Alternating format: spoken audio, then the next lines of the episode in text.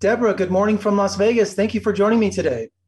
Good morning, Jeff. How are you? Oh, I am so thrilled. I've seen I've seen the, the Snyder Cut twice now. It is just amazing, and uh, I, am just thrilled to be here today. Uh, but you know, Deborah, Hollywood is full of stories of artists f- fighting with the studios. I think of Terry Gilliam in Brazil or Ridley Scott for uh, for Blade Runner. But this is a 21st 21st uh, century story for the ages. I mean, this is. Did you ever think that this would actually happen?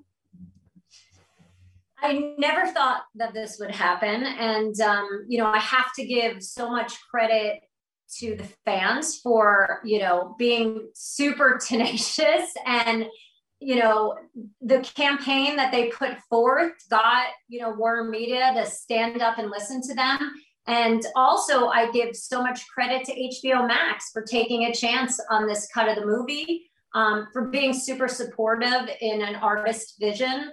And and also you know i think we're at the time where if this was just a theatrical run this film wouldn't exist. You know you can't have a four hour movie play in the movies you know.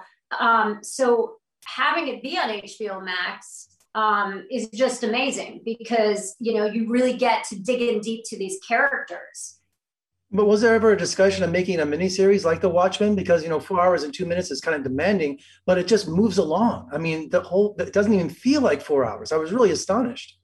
Well, I think the great thing about it is when you watch it on the service, and I know a lot of the diehard fans are going to watch it four hours straight through, but it's separated into parts, and we did we did that intentionally.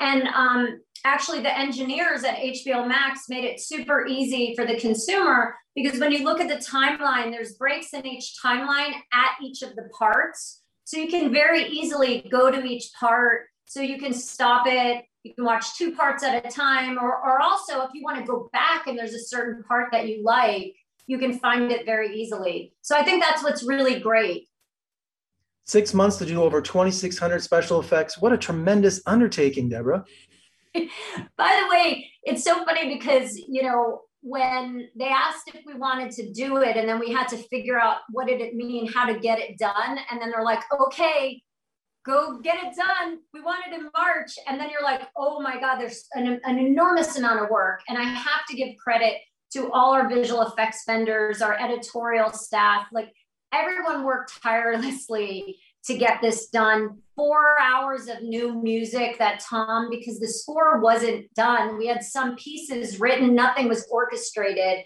Um, it was an enormous undertaking. And I think for everybody who worked on the film, it was also a very personal journey for them you know to have this sense of of closure of accomplishment of getting this movie made and speaking of fans, I have to plug my buddy Sean O'Connell, who's this amazing book, and it's a great compendium to this this uh, four hour cut. I'm so happy for Zack because it's brilliant. I think it's on a Shakespearean level. He's elevated the comic book movie, and uh, so thank you for joining me today, Deborah. And I'm a Las Vegas native, so promise me we're going to speak for Army of the Dead coming up. Of course, of course.